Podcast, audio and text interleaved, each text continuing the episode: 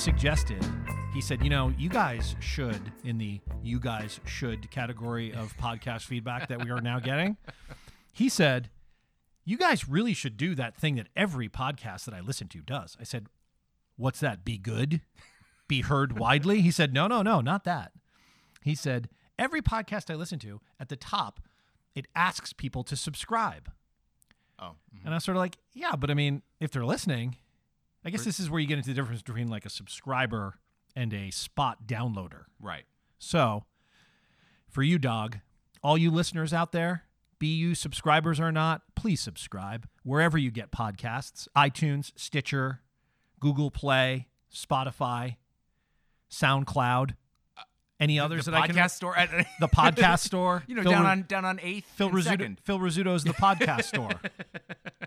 Well, we're just doing a quick bonus pod here because yesterday. Yeah, welcome to full cast and crew. Yeah, everyone That's knows a- that, don't they? We have to do that too. It's full cast and crew. This is our second bonus episode. It's the second bonus episode. and it's our in memoriam episode for the passing of Stan Lee. uh, Correct. one of the the popularizer and of Marvel Comics and one of the co-creators of some of the most influential and currently profitable uh, characters in entertainment history. You you are of and from the comic book world in a way that I'm not. So I thought I would just sort of conduct this almost like a little bit of an interview with you about Stan Lee and about your own experience in comic books because you do have a background. I'll give a little brief summary of some of your bona fides. You've written for Marvel. Yes. You wrote a series of issues across their Nightcrawler. Uh, what do you call it? A night a Nightcrawler. it was a limited series starring the X-Men character Nightcrawler. okay, and you had I think four episodes. Four issues. Four Yeah, it was a issues. Four-issue limited sorry. series. So it's an issue, not an episode. When it's a comic book. Got it. I'm starting to learn all these different media terms. Um, and you also, Chris, wrote a Marvel Adventures Spider-Man series. Five single issues. Four of them were collected together in one bound collection. I also did one short story that was in an anthology comic called Amazing Fantasy. Okay. Funny enough, where actually Spider-Man first appeared. I was just reading that. I did an eight-page story that was like a backup. Okay. uh, in that. Were you a Marvel contract writer? Were you employed by Marvel, or is this like a submission? all my life it's been something comic books and superheroes have just been something that i've always Mhm. loved and um, so grew up reading them grew up fantasizing about uh, making them Mm-hmm. uh, i went more into theater and acting i always wanted to as a playwright bring a lot of genre sensibility and superhero and Mhm. comic book stuff to the plays that i did at one point when i moved to new york i had written some plays uh, a sort of trio of one acts that were meant to be performed together and uh, I basically invited every editor I could find the name of from both DC and Marvel. Hmm. One of them responded, and he, a guy named Mark Powers, who at the time was the, And you And- didn't know him. I didn't know him, no. You just Uh, said, "Hey, I'm a huge fan," and Basically, yeah, it's like, look, I'm a writer, and I'm appearing an in a, a play that I wrote, and a guy actually showed up yeah, in response to an email request to say email, a This is- letter. this it was a letter. This was hard. This is a hard Wow. copy. Uh, including, Speaking you know, as someone who goes to a lot of theater, Chris, that's one of the most generous things I've ever heard. yeah, To go to some show that you have no idea what it is. Yeah, I mean, look, not to because I agree with you, and the guy will, uh, you know, forever in my mind be exalted for having Mhm. given me the my first chance. Uh, on the other hand, like I said, I I did say like, look, I'd like to write for comics. Here's something that's a little bit different than the submissions you probably get. You know, And it was your play. It- well, I didn't send the play, but it was like you can come see this as opposed Okay. to reading it. Out of the f- 25, 50, however many that I sent, only one responded. Mark Powers did end up coming to the show and he stayed afterwards and he said, um, Thank you very much for inviting me. And I'm so glad. And the thing that I remember he said is, uh, you, you, you seem to be a very talented writer. I don't know why you want to work in a third rate medium, but uh, if you're interested, you know, give me a call next week or whatever. Let's, you know, come on in. So I think about a week later, I did go into the offices. Wow. Which, Into the again, Marvel offices the in Marvel New York City. at the time was uh, God, must have been amazing, Chris. yeah it was incredibly exciting. Did you fanboy out?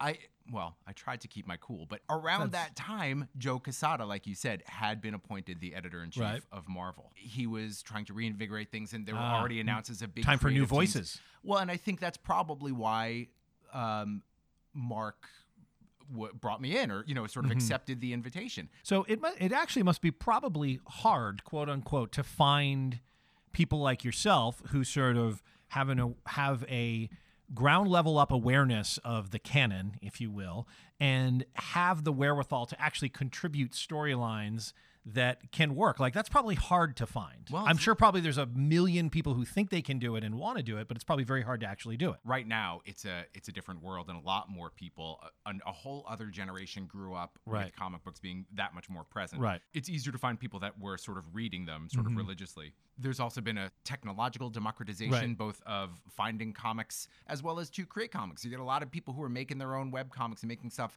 and so they just get practice Yeah. uh, in a way that in in the late 90s to make a comic book you had to do it physically. And involved sort of a lot of cutting and pasting and, and physical work to get out. You know it's like creating an independent film Sure. was very different in the 70s than it was in the 80s and the 90s as it, it became easier you get more people doing it more people practicing and sort of getting better.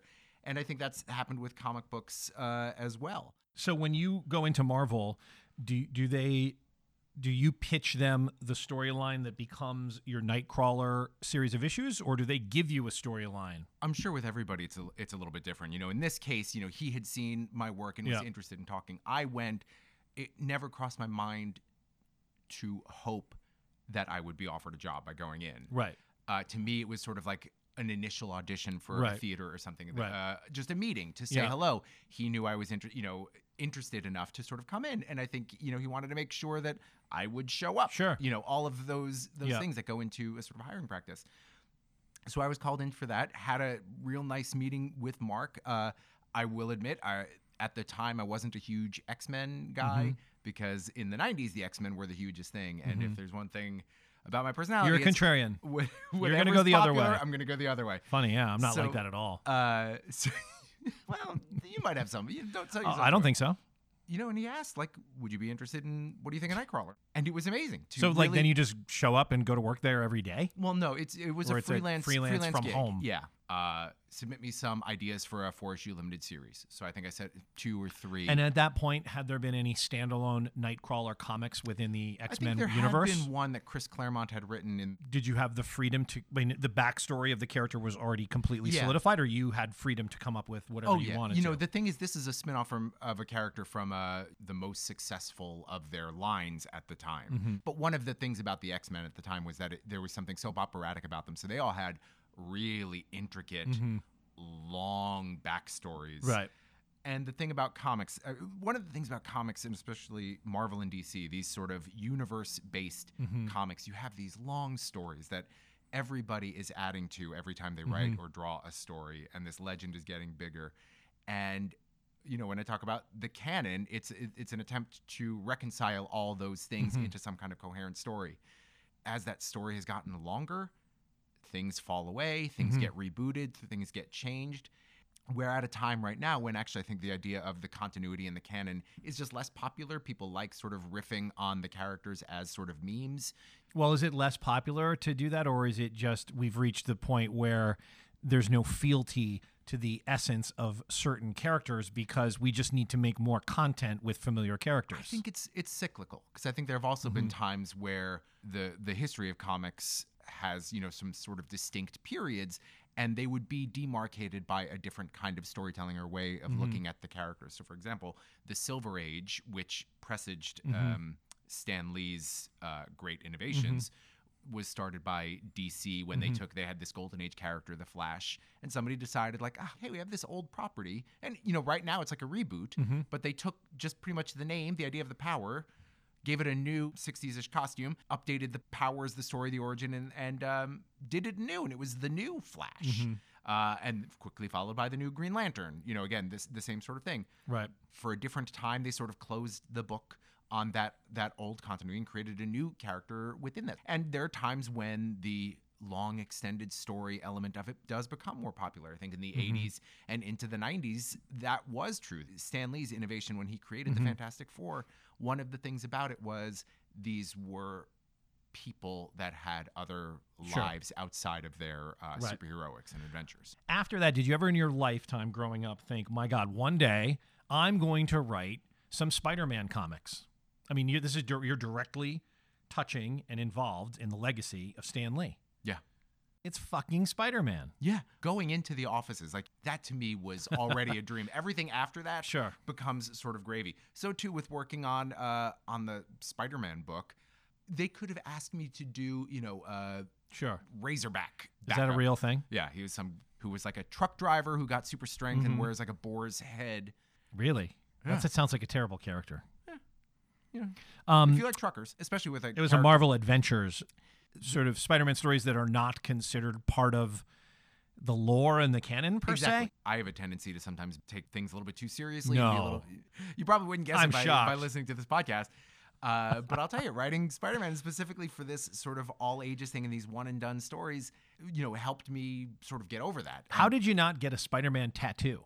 gosh? Uh, Seems like you'd want to commemorate the experience. well, I figured the issues itself. Do you do you have cop, do you have multiple copies of the issues at, in your yeah, home? Yeah. I mean, I yeah, I've given a lot of them away, but yeah, You never gave me one. Mm. So I'm just saying, you save me a few dollars going Still. on uh, yeah. Well, Amazon later. Christmas is coming. First of all, where do you place Stan Lee as a figure in the history of comics? There, um, And please keep the answer as brief as possible. hmm, well, I wish you'd told me that before. If I start Uh, looking at you like this, Yeah. that means you can wrap it up. I'm going to ask you the next question, okay? It's a podcasting trick. it is it is very difficult to overstate just how important Is he the most important figure in the history of comics? that that's a really tough one to answer let me digress a little bit only to say Chris's know, forthcoming podcast is called "Let Me Digress a Little Bit." about probably about a decade i can't remember if it was will eisner or jack kirby who are two other big big names Yeah. uh, wh- whichever of them died first i remember hearing that that they had died and being very conscious of like oh my gosh this medium is still sort of so young that somebody who is that important Sure. in shaping it was still alive Right. until just now Right. now they're starting to starting to die off Yeah. and a lot Ditko. of huge name there Yeah. a generation they're starting to go Stan was sort of the holdout. And when you ask, you know, how important is he in the in the field of comics? You know, he was not an artist. Mhm. Uh, uh, he wasn't an author, really. because he very young became the editor of of it. And comics were were happening. There were superhero. Mm-hmm. There were all sorts of genres that were up and out there, and he wanted to write, but he still never felt that he was kind of doing his best work, and he was on the verge of leaving the company and leaving the Mm-hmm. industry because he was kind of unhappy, filling the Right. what at the time what were the the, time popular was- yeah. things. And his wife uh, famously gave him the advice, just like, you know what, if you're leaving anyway, go Do out and bang, want. do what you want to do. And he created the Fantastic Four. Uh, it was very similar to some other books, and that it was an adventure book. I was just reading, and I think this is right, that it was very closely a kind of knockoff Mm-hmm. of the Challengers of the Unknown, which Jack Kirby had created over at DC. But the thing about it was his scripts and his They had conflicts. They had Ajita together. well, I would they say had, that, they had Ajita more, than- you know, Yeah. that, yeah, that there was something sort of Yeah. realistic about them. You know, it's hard to say realistic Sure. looking about them now because there's something corny about it. The pomposity, the grandeur, and the sort of Wagnerian drama of these people with superpowers Mm-hmm. and, and the, the grandness and scale, he would undercut that somewhat with sort of wisecracks and the fact that people would get sick or have a girlfriend problem or people being married and having marital squabbles. Bringing that sort of element of life and and the fantastic four you know they were a family Mm-hmm. and so that was both a family book and an adventure book and adding those two things together changed that the world he took it one step further with spider-man a teenager. but he was a teenager Yeah. on top of having uh, problems Sure. those were specific teenage problems he Yeah. had money problems He had family he problems. had family problems he had all of these Well, he's probably just doing what he liked. yeah Right. i guess so I mean, that's, that's, the, innova- the innovation is like his wife said. You know, it's a famous adage in the television business too. Is if you're a network executive, they're going to fire you anyway. So you might as well do what you want to do. The Yeah, good the good ones really a do operate That's by a good that. point. In fact, actually, there's a great. So Steve Ditko, who was his Sure. collaborator on the creation of Spider-Man, uh, there was a documentary about him a couple years ago, and there's a famous thing, spoiler for 1965's Spider-Man when it was revealed who the Green Goblin was. There was a conflict between Stan Mm-hmm. and Steve Ditko, and Steve Ditko, who was very famously sort of conservative Mm-hmm. and actually an, an objectivist. Ayn Rand. Uh, the question was when he pulls off the mask of the Green Goblin, who's it going to be? And Steve Ditko was like, "It doesn't make sense. We're in a city of however many millions of people. Mm-hmm. What are the odds he's going to know who? No, it's going to be some person he has no idea anything Sure. about." And he is absolutely right that that makes sense. Mm-hmm. But Stan was like, "No, it's going to be his best friend's father." He's going to have that friggin' Because it's a soap opera. because that it's a soap of- opera. and it and the elements of realism are good as far as they go, but not when they undercut drama. And this story was being relayed by Neil Gaiman in this Mm-hmm. uh, Steve Ditko documentary, and he was saying that as Steve Ditko was certainly right logically, but as a storyteller, when you guys talk about this stuff, and pretty universally, it's guys talking about this stuff in this world. I know we're in a moment where there's a lot of new creators, and yes, I, I hear that. But what I'm talking about is really in the era that we're talking about. It's a really male dominated field, white male dominated field, probably more to the point in the 60s, 70s, 80s, cer- but through the know, 90s. but certainly prior to that, and I mentioned is you know whiteness, if that included Jews, Sure. because that, that's Yeah. another thing that's very important about the comic books and Yeah. superheroes is that the feeling of otherness Yes. that Jews had. Well, in our colleague States. Arie Kaplan has written extensively about Superman and Judaism and how Mhm. that's a part of the story there. Why does the conversation about comic books assume a literary proportion at times? I mean, yeah, I get it. The innovation is he rips the mask off and it's his best friend's father. That's a soap opera moment. That's a that's a that's a yeah, a pot boiler moment. It's not high literature, and it's okay. It doesn't have to be, right? But the pretentiousness that sometimes goes with the discussion of the comic book world is what I find a little off putting at times. Mhm. I guess what I'm reacting to is where this stuff exists now in popular culture, where there's a lot of ink spilled, no pun intended, on superhero movies, less so on the books themselves, really, which is kind of a weird. I was just looking up some of the numbers recently because I was curious what the comic book sales have been uh, over the last five years or so that we've lived in this Marvel universe moment where these movies make billions and billions of dollars. Stan Lee, when you look at interviews with him, he strikes me. The thing that you just mentioned is such a good anecdote because he's so unpretentious yeah.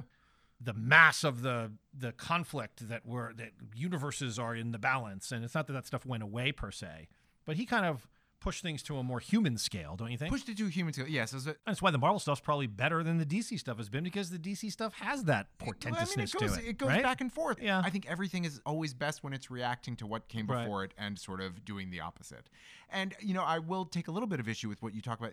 Any kind of cultural criticism, any kind of literary Mm-hmm. analysis always verges on pretension. And certainly when you're talking about a piece of what's the great thing about it is that it is it is supposed to be sort of a disposable piece of culture. Mm-hmm. Sure.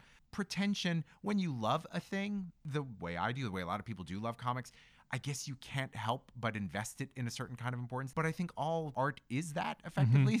you know, the Mona Lisa, as wonderful as it is, it is still just sort of splashes of pigment on on a canvas, and it's what people see in it and the love that they bring to it that that imbue it with a with a certain power. So the pretension around who painted that again? stuff- da vinci? I think it was either him or his brother. was it leonardo da vinci that did the mona lisa? It wasn't. okay. No i wasn't i was asking a serious question. Oh, sorry. see? Um, see how you love to condescend. I, no, I, not everyone was me loving knows to improv. not everyone knows da vinci painted the mona lisa That's as close to an everybody knows thing as, uh, Do you think that's the most famous painting in the world? yeah. Not even clo- not even close. I mean, there, I'm sure like a couple of like pietas, a couple of like Jesus Who? on the crosses thing. Who? Pieta, like uh, Pieta. the- Pieta. P I E T A, like a picture of Jesus being held by Mary after having been uh, nailed up on. Is the that an cross. artist name? Pieta. No, it's a like a tradition of um, Oh. like kinds of Huh. sculptures and pictures. Boy, you comic book guys know a lot about a lot of stuff. All right, let me ask you another question, Chris. Um, why do comics, and this is going to get written about a lot in the upcoming days and weeks, as it always has been with Stan Lee, probably overblown the issue of creative credit and who did what because of what you mentioned earlier, which is in the days in which Stan Lee was coming of age as an editor and running Marvel, the process of physically making comic books was so much more involved than any one person could accomplish in a room by themselves. Yeah. So you obviously needed And it was a low margin business. it was a low turn margin a lot business. Of, uh, You- titles you, around. you have to turn a lot of titles around. So it's not it's not you know it's a world where you need a bunch of guys doing penciling, a bunch of guys doing inking. You need writers. You need printing presses. You need all this stuff. So obviously you're gonna you you because it's a the output is a creative effort that's collectively produced in a way. Yeah. Um, but we don't have these same types of issues when we talk about films, for example. But it seems like in comic books, for some reason, and I mean, it's not as if any of these things occurs and everyone knows Stan Lee knows exactly what he has, or uh, Kirby or Ditko know exactly what they have or exactly what they're contributing. It's that this character strikes a chord for for the alchemical reason that we can't really define. We can pick it apart and we can say it's because he's a uh, tortured teenage boy who has tortured teenage boy problems and a difficult family life, and that allows the very tortured teenage boys reading the book to plug into this character and care for him in a way that they may not have cared for other superhero characters who don't feel a part of their everyday life. Whatever. I'm not. You don't have to. Chris is shaking his head like, well, I could split hairs with that. it's just an analogy, Chris. Um, but this issue of credit has always dogged Stan Lee, and he's given a lot of different answers to it. Yeah. And in later years, he certainly went out of his way to give credit to people like uh, Kirby and Ditko Yeah. for their contributions. Is there something inherently flawed in the way the comic book industry was set up where these issues are allowed to come to fruition? Or is it just simply what happens in success? I guess it's a little bit of both. It was certainly, um, I think it all goes back to the nature of the kind of medium that it was and the kind of characters that were being created for it, that nobody sort of realized that there would be this kind of potential for the characters being in other media. Maybe they might have dreamed it, dreamed it, but they, they just thought, like, here's just another story for this mm-hmm. magazine that somebody will read, maybe give to somebody else who will then throw it away. Mm-hmm. And you know, this is why I mentioned before. Like you, Stan Lee was turning around a lot of books, and I think this mm-hmm. went for all the publishers at the time. You know, I read a lot of history of, of comic book stuff, and you know, when a thing when a thing gets popular, within minutes, a whole Yeah. nother publishing company is up or another title is coming out Sure. to try to jump on, Of course. and do the same kind of thing. And the speed Mm-hmm. of all of that stuff means you know that you just have to get it out there and you have to divide up the labor in in kind of But then all of a sudden, you're the guy who goes, wait a minute, I'm the one who came up with the idea for shooting the webs from the wrist this Yeah. way. Yeah. I never got and credit it's only for that. after after the fact because it, you know Yeah. at the time it's just like I, I don't know what do we uh, just do this or you know Yeah. uh, so I think that was one of that's something that's inherent to the comic book form that I think is different than film for example Mm-hmm. Right. even at its earliest days it took so much effort and Mm-hmm. money and technical stuff directors in that early time frame were existing outside a construct of an auteur theory. Not to get bogged down in pedantic film discussion, But but look, so- but when you had the auteur theory kind of emerge, whenever that emerged in the fifties or the sixties in cinema, But I would say would that's the like- idea that one person is in charge of everything that we're seeing, which is a fallacy. It's a fallacy in film. Um, it's really demonstrably a fallacy in almost every creative medium except the the very individual mediums like painting. But even you have people like Jeff Koons who employ acres and acres of assistants to produce artwork that has his name affixed to it, and that's Yeah. part of what you're buying it's into. his concept is it like in some ways I wouldn't say that the auteur theory is, is a fallacy it's no, not at all. But I'm saying it's we're retroactively trying to put it on something Oh, I like you- Spider-Man in yeah. these comic books and saying like, Yeah. hey, this had to come from one person because as humans we want to assign and take credit. yeah Listen, there's so much money involved. People need to know who is responsible on a contractual level. Well, not only is there money involved, there's also, like you said, pride. DC Comics has a stream, streaming service that they just started a couple, I guess, last month, Mm-hmm. That was your idea. and they have They not, did not credit you. Not only did they not cast me as You were sitting around one night in, in your apartment filled floor to ceiling with back issues of uh, innumerable comic books, and you said, you know, it'd be great if DC Comics did a streaming service that I could just watch all my favorite DC characters. and I pu- I typed that. you type that into a letter, Google, and I, you put uh, in a letter, you put a stamp on it, you walked all the way down to the old post office. yeah, stopped at Forbidden Planet on the way. Sure, then stopped and had a black cup of coffee and a. The first uh, s- uh, piece of content that was created for the streaming service was this Teen Titans TV show. Yeah. And you know, people on Twitter were talking about like, wow, they didn't credit Wolfman and Perez. They didn't have a created by Mm-hmm. credit. I don't. I have no idea if Marv Wolfman and George Perez have a problem with this or what this sort of thing is. But Mm-hmm. Based but on say characters created by- Yeah, it's that created Right. by thing. But people on Twitter Pride were aghast. But people were aghast. Yeah. Ah, well, that's And- what they do on Twitter. Okay, so I think that's the work the work for hire nature of a lot of these guys. I read a little anecdote about Uh, I think it I mean, was there's also a lot of stuff that was genuinely work for hire. Once course. things have been codified Right. more, and people would then come out after the fact. Right. So why do you think Stan's status remained so exalted? Why was he the one guy? Is it because he was a showman? his innovation in writing was to add these kind of complicate these human Mm-hmm. complications and i think it's sort of appropriate that his own legacy is not without its own complications Right. that uh, this element of credit which he certainly got better about later Mm-hmm. in life but was you know he told enough Sure. different stories that you sort of realize that there's a feat Right. of play but what you can't deny and the thing about his showmanship had as much to do with the fact that he loved doing tell it us- and telling, telling a a story, story, yeah. and and dealing with people and Sure. creating the fandom around these characters and trying new Sure. things. You know, that is his legacy because I mean the great thing about comics and the great things about the great thing about I think Stan's work was to bring these things kind of closer together.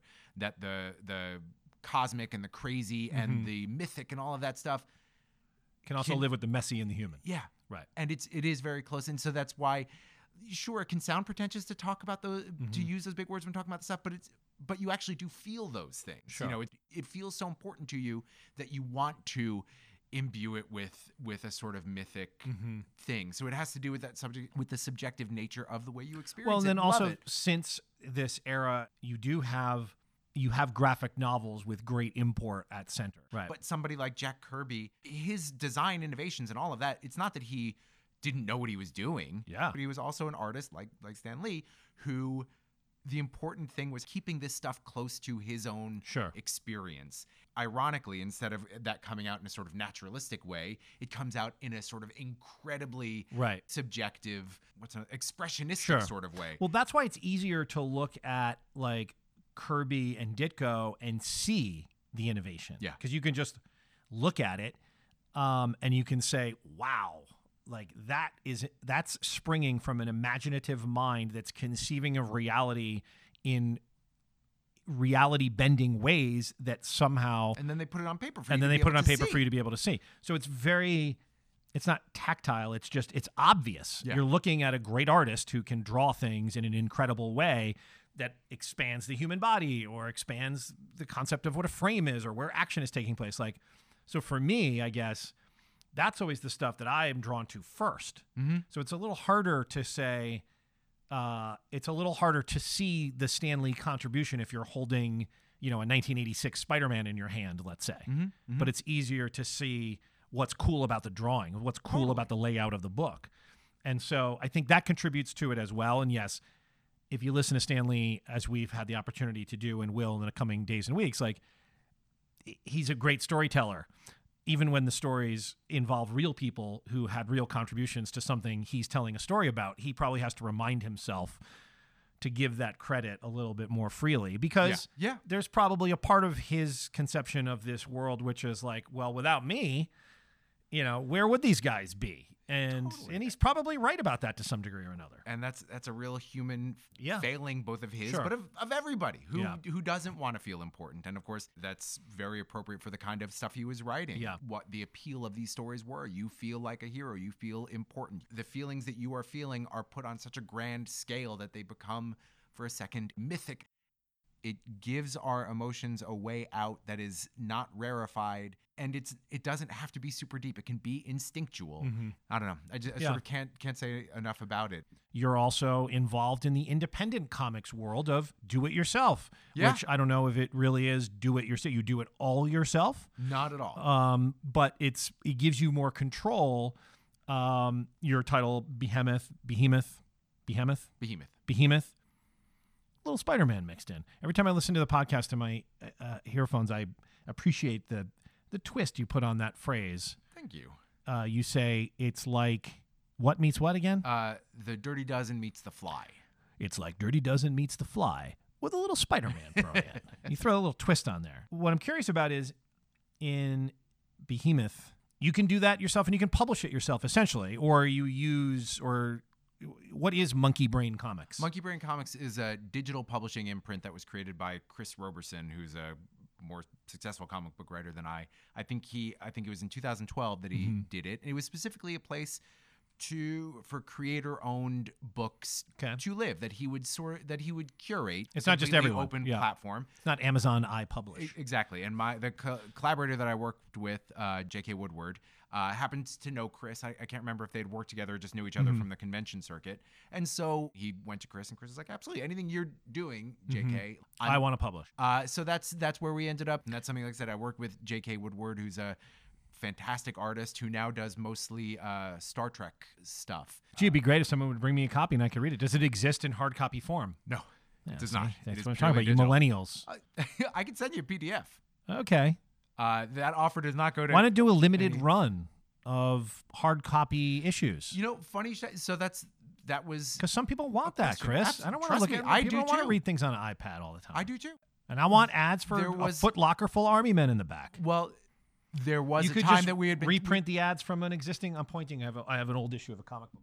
I think you were with me when I got this at Comic Con last year, um, which I bought only for its complete 80s ness. Oh man. um, and for the ads, and just because it's the most ridiculous conceit for a comic book. So describe What to the well, describe to the listeners. Well, this what, is issue number two of Dazzler. the conceit of Dazzler is that she is a mutant yes. who can turn sound into light. Wow, dazzling you. Dazzling, That's the- exactly. that's and the so skill. she, I think she starts out. She was a performer, and she became very famous uh, by having these great light shows in her shows, which people didn't realize she was generating This- herself. it wasn't just This is a lights. comic book that And so- came out of drug culture. Clearly, Uh, wouldn't you say? prob- well, I would say. There's probably a lot of cocaine involved in the making of this. book. Well, I, it was the it was the seventies probably. When it says "Last idea. "Last 'Cause it does Stand in Disco Land." Disco's part of it. Like, and guess who shows up in this book, Chris? Spider Man. oh wow, There he is. This And you can smell, s- I okay. They That- have that's when night- I'll never get that on an iPad. I know you're right. Okay. But look, even look at this: a hundred toy soldiers, a dollar ninety-eight. Okay, they have uh, different paper Olympic now. It's- prizes. I mean, this this is there's something great about this. Except of you taking this and rolling it up and putting it in your back pocket. Yeah. Nowadays, like there's people that never even remove it from some protective plastic case. Absolutely. It's yeah. not a it's it, it's lost some of that disposability that made it great. going back to when I was saying about when uh, the first time somebody in that medium that I had heard of like died, you do realize just how young the medium was when there aren't really traditions Yeah. yet to fight against or fight Yes. forward. There's a and there's no um, tradition of scholarship Mm-hmm. around it to make you self conscious of what you're doing. There's a kind of innocence, and that innocence is can be very creative. Sure. There have been a lot of wonderful sort of modernist works of people looking back on something and responding to it. But when you're doing something completely new and there there aren't traditions to to to follow or Mm-hmm. you know you get you can get some fantastic stuff as Not that have- Dazzler is one of those examples, because Yeah, I I don't think anyone would say this is a fantastic title in the Marvel universe. well you know Although, Dazzler is a well beloved character and uh, you know, Seriously? yeah sure Not really. yeah Why don't they bring Dazzler back? she is but what do you mean why do they bring her back she's I think she's on one of the X Men teams now Yeah, but is she in a movie? Does she have a big movie? I don't think she's been in a big If it doesn't have a big movie, Chris, it doesn't exist. oh no You know? um Jennifer Jason Leigh is, well, probably not her. Maybe Jennifer Lawrence could be Dazzler. well she's already Mystique See, this is the problem. Ma- Shailene Woodley from your boat movie Ooh. Too substantive. um Somebody who looks like this bubblegum ad character in cartoon form on Dazzler. well what did I have to say? I'm say still that- smelling. both in the 70s and, and 80s there was uh, comics have a great tradition of jumping on bandwagons and sort of like oh here's something that's hot let's make a superhero around it Yeah. like that's how iron fist was created they were like oh people Sure. are like watching kung fu movies uh, there were comic ghost rider was kind of based on you know Evel Knievel stunt motorcycle things were seen as exciting dazzler was eh, the disco craze but of course remember these are people who don't leave their studios very much She's so on roller skates too, Chris. yeah oh i would have told you that This is also brilliant. So on the back page of Dazzler, it says extra, a Mighty Marvel bonus pinup, Yeah. which is just another page of the comic book. Well, But but, it- it's it's like a poster. It's a poster, a story page. But it brilliantly says, this is talk about a bygone era. It says, there's a note from Marvel. It says, We've heard that some of you have had trouble finding a copy of Dazzler number one, and we know how frustrating that can be. Well, We're not about to let you down. We've compiled a list of places where the dazzling new star's first collector's item issue can be obtained at cover price. For info, write to, and it gives you the address of Mike Friedrich, Circulation Department, Marvel Comics, 575 Madison, which is probably the very same building that you went to. Actually, I think by the time that I had gone, it was uh, 387 Park Avenue. Oh, South. okay. Um, but I love the concept that there was a time where you were curious about something, so you would write a letter or a card to a guy who would then send you back in the mail some weeks later a mimeographed list of places where you could go buy Yeah. something. And of course, in those And you weeks, mock me for who knows Amazon. if they've lost? Uh, That's yeah, what I'm good saying.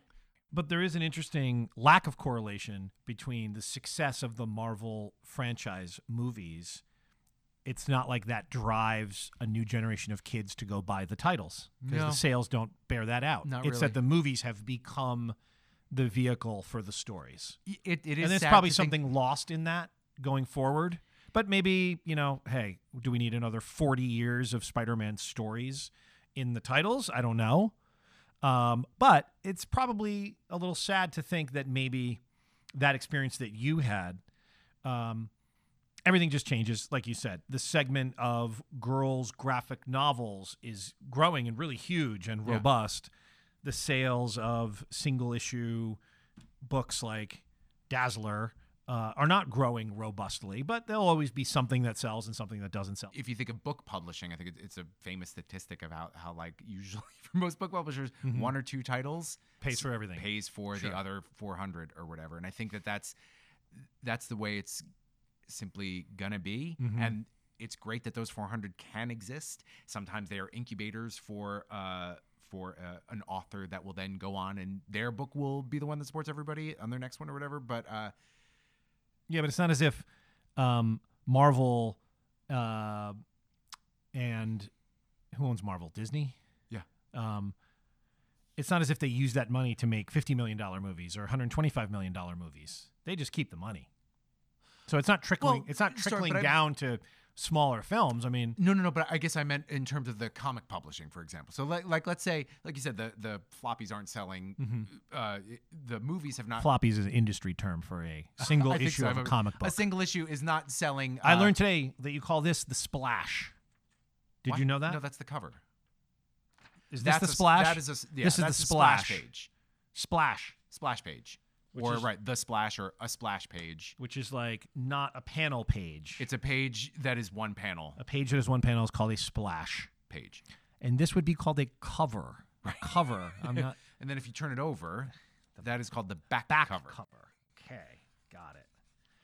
And that's an Boy, there's a lot of techno- technical stuff.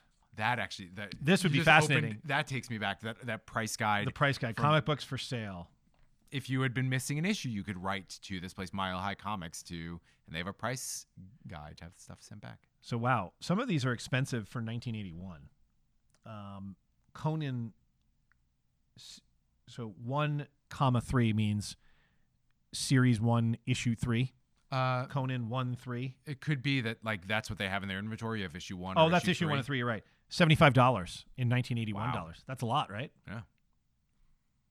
Devil Dinosaur. I'm going to ask you if you're familiar with some of these. Yeah, sure, go for it. Devil Dinosaur, yeah. You you know that. Yeah, of course. It's a- I course. think that's a Jack Kirby creation, and actually, I think for the past couple of years, that was reinvented as a um, as a sort of kid title. Devil Dinosaur and Moon Girl. How about Machine Man? yeah, another You know Kirby Machine Man. creation. Yeah, it's like a he's like a robot. How about Werewolf by Night? I freaking love Werewolf by Night. You do. I just did a deep dive on it a few It months says ago. one plug. What does that mean? Plug is the name of the artist. Okay. How about She Hulk? Yeah, what about her? I'm just Yeah, very familiar with her. Yeah, You're very familiar. actually, and. Stan Stan Lee had created her. How about Moon Knight? I wish you could see Chris right now. I love Moon Knight. I think Moon Knight is such a Really? great character, often written off, and actually he's had a pretty good year or two. Uh, Currently. creative wise, yeah. Um, What's the that I would love to write that. down. And actually, my favorite what is Moon artist- Knight? What does he do? What is he? What's his thing? So the thing about Moon Knight is a lot of people write it off as being sort of Marvel's Batman knockoff. He, but the things that are a little bit different about him is one is his personality is very different. He's much more of a kind of um, down to earth. mm-hmm. He's a former mercenary who like died and then was brought back to life by an Egyptian Of course, god, as one is. uh, and then he becomes a vigilante. And he has three different personalities, and so they've been playing that recently as as he Hmm. You has should see a mental therapist illness. for that. Well, that's the, that he, they're playing up the mental illness angle that he has split personality. Hmm, that sounds so good. There's How about uh, Ka-Zar? uh, Ka-Zar. Ka-Zar. Uh, what? Yeah, You know Okay, these. but- yeah. There's not one of these I've you never don't been. know. I've never been a huge Ka-Zar. How about fan. Byrne? Oh, sorry, that's a Fantastic Four I artist. was about to say that John Byrne. Uh, Man Thing. I love Man Thing too. Why do you know all these? I have to say, looking at this uh, 1981 Mile High Comics list, it does make me want to look up some of these obscure titles and see, like, what the hell is going on with, you know, Moon Knight. The mo- first Moon Knight series was awesome, and my favorite comic artist Bill Sienkiewicz uh, sort of cut his teeth on that and developed his whole style over it. Moon Knight, because he was initially introduced in Werewolf by Night, I think was then a backup in the Hulk let's magazine for a little We bit. and don't need to get into the whole. My God, Jesus Christ! This is what yeah, passion I mean, does. I guess so. That's what passion Yeah, does to like, you. You're giving me some freaking backstory here that involves like going back Listen, three. you said you wanted to know. I'm saying I, I want to know a little bit. Like if I had a copy of the comic book, I'd read it. I don't want to hear it all now. Okay, my God. All right, Chris. I think that's enough on Uh, the legacy of Stan Lee. This is this is going to be one hell of a long. Um, As I said, you know, bonus I'll- pod. Are you gonna- be able have to to get cut it out for five o'clock? you're gonna have to cut the hell out of this thing. Uh, You've given a good take on Stan Lee. I find it fascinating and interesting, and I'm glad that you have the body of knowledge that you have, so that you can speak to this uh, at this time. well, thank you for letting me uh, expound. Would you like to borrow my copy of Dazzler? Have you read I- this? I got it on. Uh, got it oh on- wow, interesting. Uh, yeah, I can take a look. All right. Well, I'll let you know how it goes when I stop by my friendly neighborhood comic book I can't shop. wait. That'll be the beginning of the next episode. Okay, and don't forget to subscribe, everybody. That's for you, Doug.